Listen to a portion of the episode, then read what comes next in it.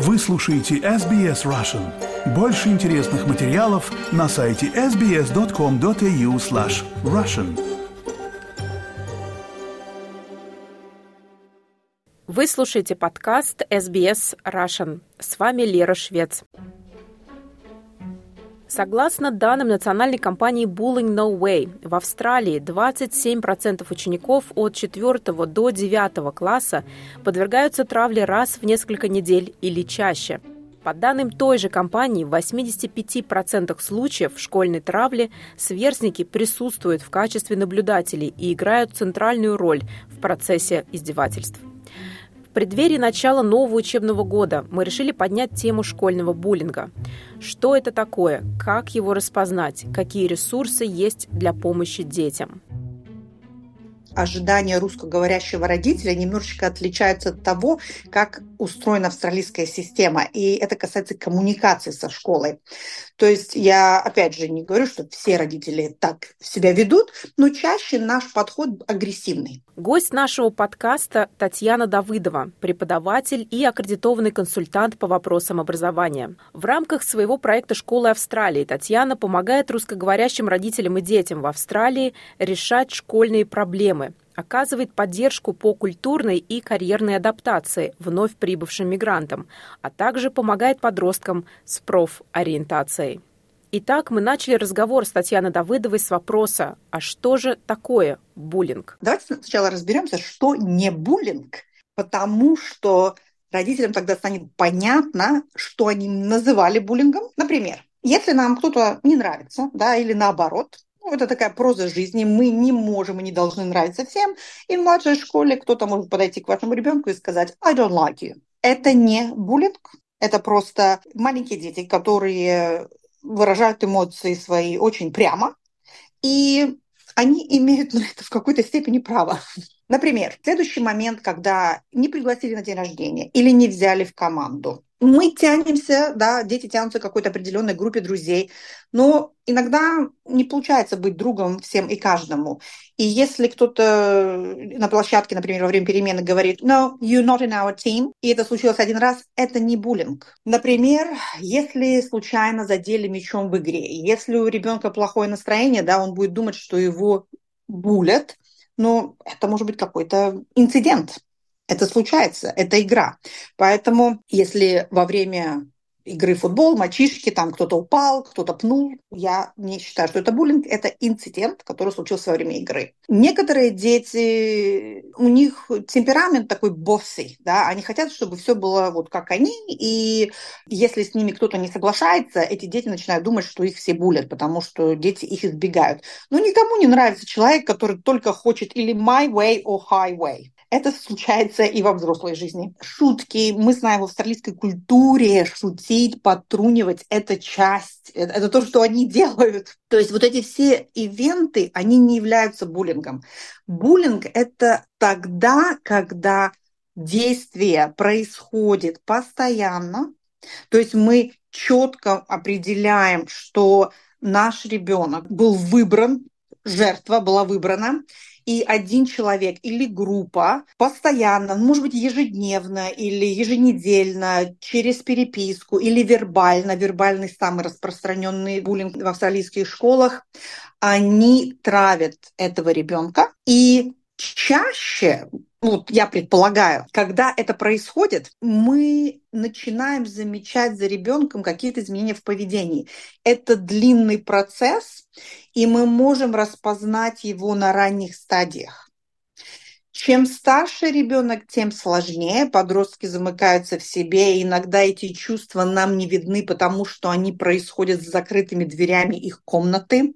Но мы можем все равно присматриваться, и важно иметь присутствие в жизни ребенка, чтобы распознать все это. Если вы на работу домой покормил, и я ничего не знаю, конечно же, вы не увидите, что происходит с вашим ребенком.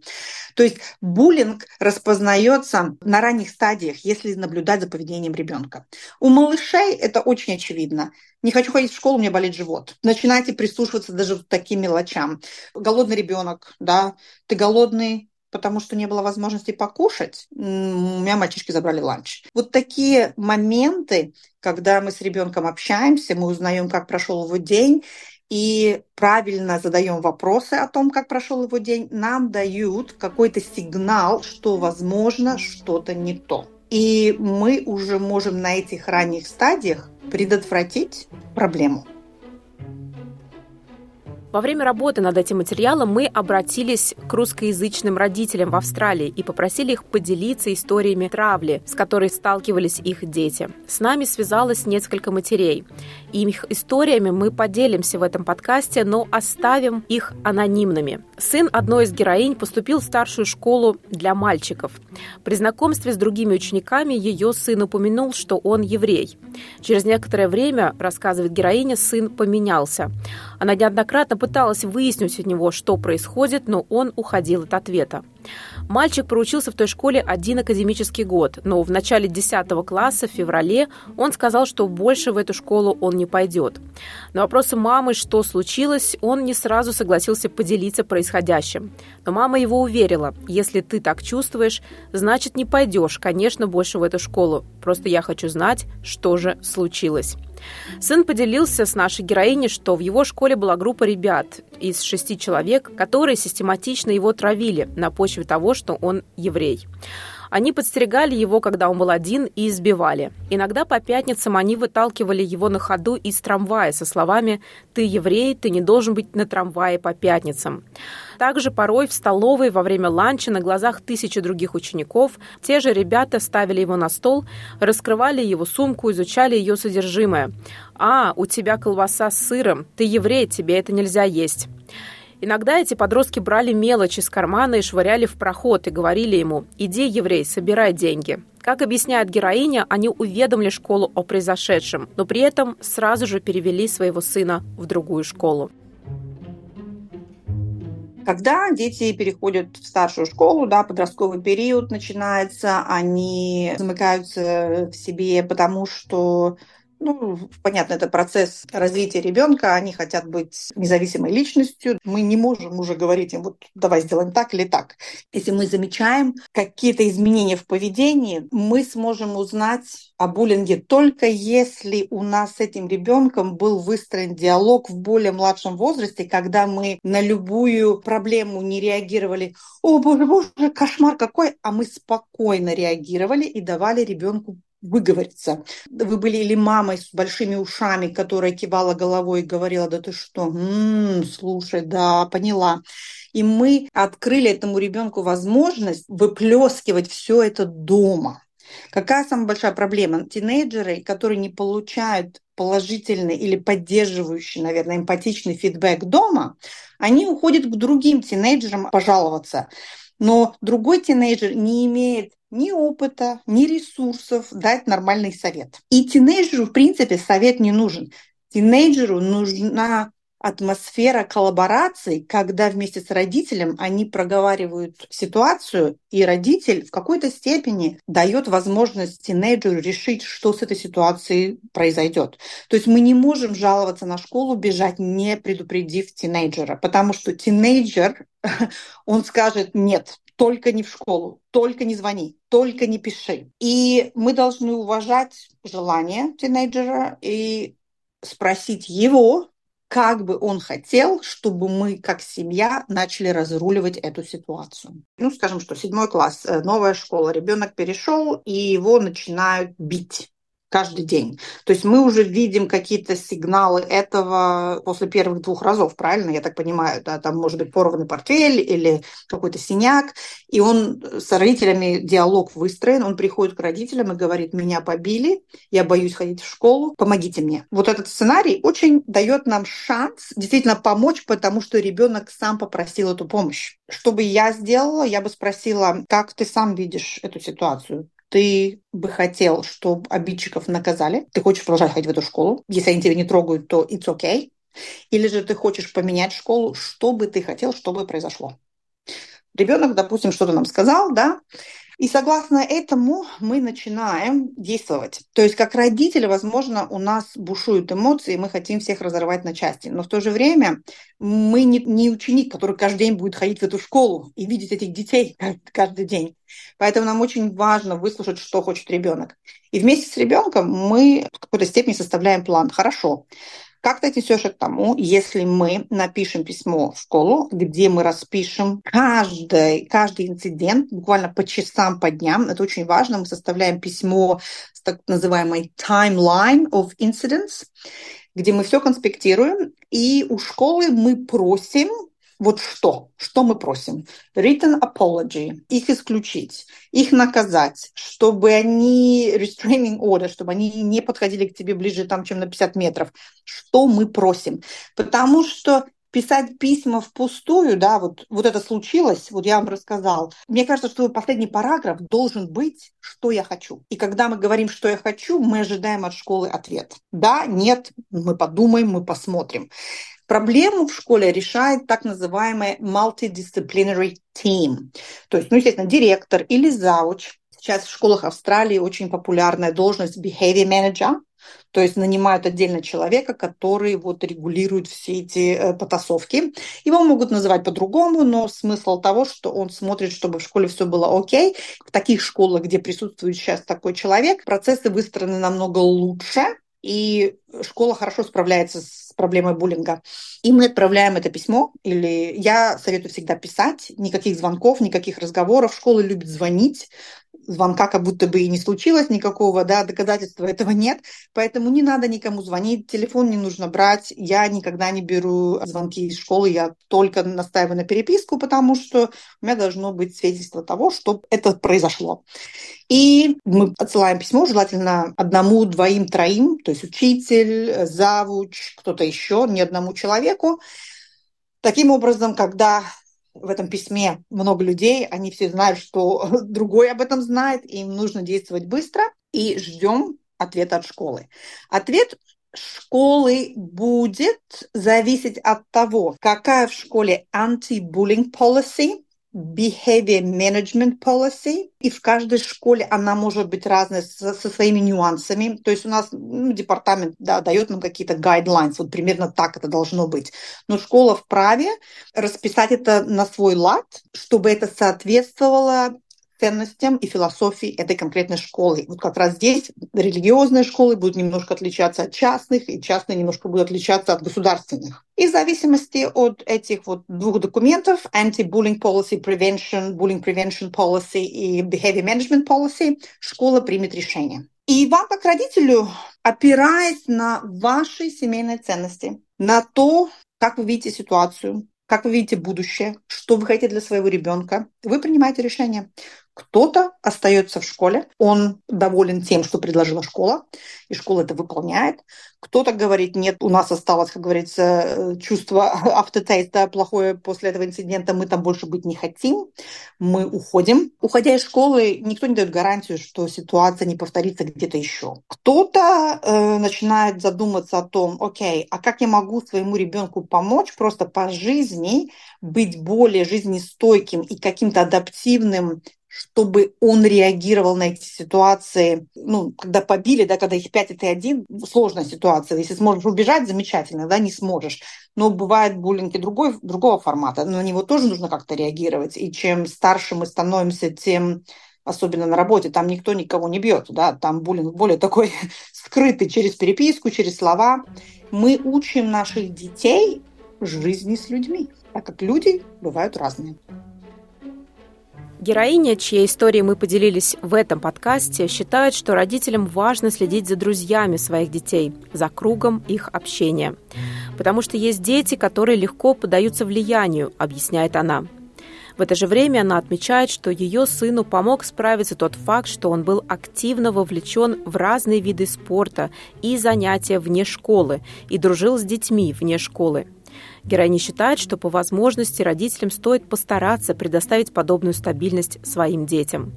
Они тогда крепче стоят на ногах, продолжает она. Но также нужно вложить время в себя и стать крепким человеком, который сможет вести ребенка.